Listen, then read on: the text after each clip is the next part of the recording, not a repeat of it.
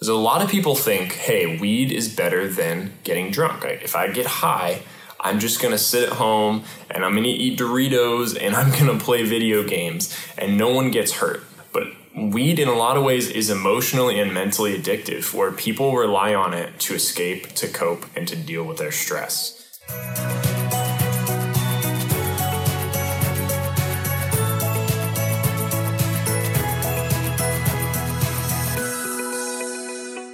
Everyone, my name is Adam Cross, and I am an associate marriage and family therapist in Southern California. I'm also a Catholic youth minister at my parish here, and today I'm going to talk about weed. Yeah, so let's let's talk about weed.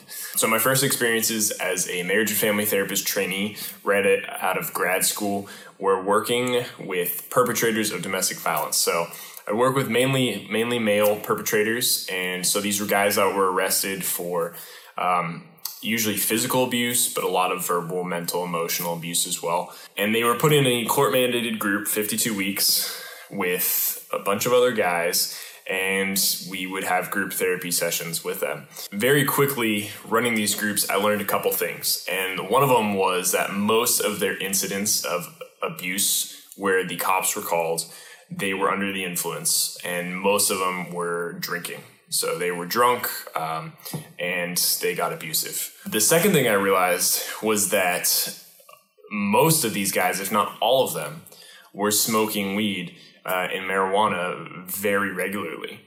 And so the conversations quickly led to this, and even some of the therapists had different things to say about it. I would hear from these guys in the group I've never been aggressive when smoking weed. Um, or weed helps me calm down when I'm really stressed or agitated or irritated with my girlfriend or my wife or my kids. And so there was kind of this this idea put forth that hey, weed is better than alcohol and weed actually helps to prevent us from being aggressive. And that was kind of what was put forth. And um, as I went through the group more and more, and I and I was certified, and I ended up leading the groups, um, I realized that that wasn't the case. And here's why. And I think this is a very common misconception. Is a lot of people think, hey, weed is better than getting drunk. Right? If I get high, I'm just gonna sit at home and I'm gonna eat Doritos and I'm gonna play video games and no one gets hurt. Right? And we have this image of drunk driving or, or aggressive drunks, and that, that's true, right? That, that, that can be the case. But weed is still affecting how people deal with stress, anger, and anxiety. And here, here's what I found a lot of times when people are smoking weed, they are smoking to avoid or escape the stress, the anxiety, um, the anger that's coming up with whatever it is. If it's relationships, work, school, uh, family, it could be anything. But people usually smoke to get some sort of escape. And the guys I was working with, they would admit it. They'd say, when I'm stressed, I go smoke a bowl. When I'm anxious, yeah, I'll go get high. And that was their escape. And so for them, it seemed like it was a good option. But what we found and what I've seen working in groups is that when people are smoking weed, every time they are stressed, anxious, angry, anytime they have a negative emotion, they're, they're turning to weed, what happens? Well, they stop learning the necessary coping skills that a an adult, a mature adult would have, right? And they replace those mature coping skills with smoking weed.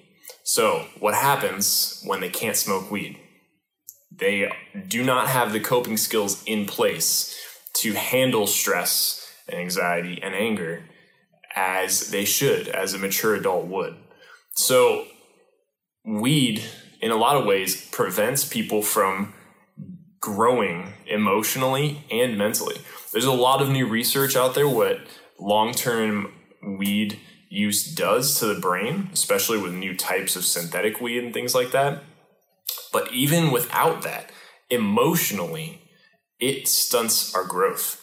And we don't always think about that in terms of emotional intelligence. But if we don't know how to cope and we don't learn how to deal with negative emotions, then we're more likely to blow up or we're more likely to be extremely anxious and stressed all the time.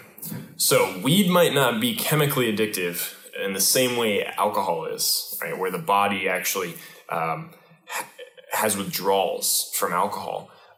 Weed in a lot of ways is emotionally and mentally addictive, where people rely on it to escape, to cope, and to deal with their stress. So that was one of the main things I saw in these in these perpetrators groups was that you know weed might calm them down in the moments but then when they don't have the weed to rely on to fall back on at work, they're more likely to to not know how to handle negative emotions and and and just life stresses in general.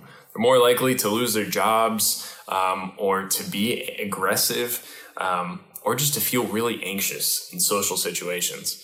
So, weed isn't going to be the source of all that stress and anxiety, but it can kind of cover it up in some ways. And it's it's really avoiding looking at the root of the problem and looking at what's going on, looking at why we're feeling anxious or stressed or irritable, which is a part of growing up, which is a part of being an adult, understanding why we do what we do. So, weed has an interesting role in society in how we deal and cope and there's a lot of controversy around it right now there's a lot of interesting studies coming up but it can prevent us from understanding what is going on with us and it can prevent us from maturing and building healthy coping skills to deal with negative emotions and difficult life events. It's a myth out there. I just kind of want to talk about it. But if you have any comments, um, if you have any ideas on this, I'd love to hear them in the comments and see what you guys have found or encountered with that. So um, that's a little bit about weed. Thank you for watching. Feel free to give this video um, a like or share it around. Feel free to subscribe and let me know if you have any questions. You can email me on my website or give a comment below. But thank you for watching and God bless.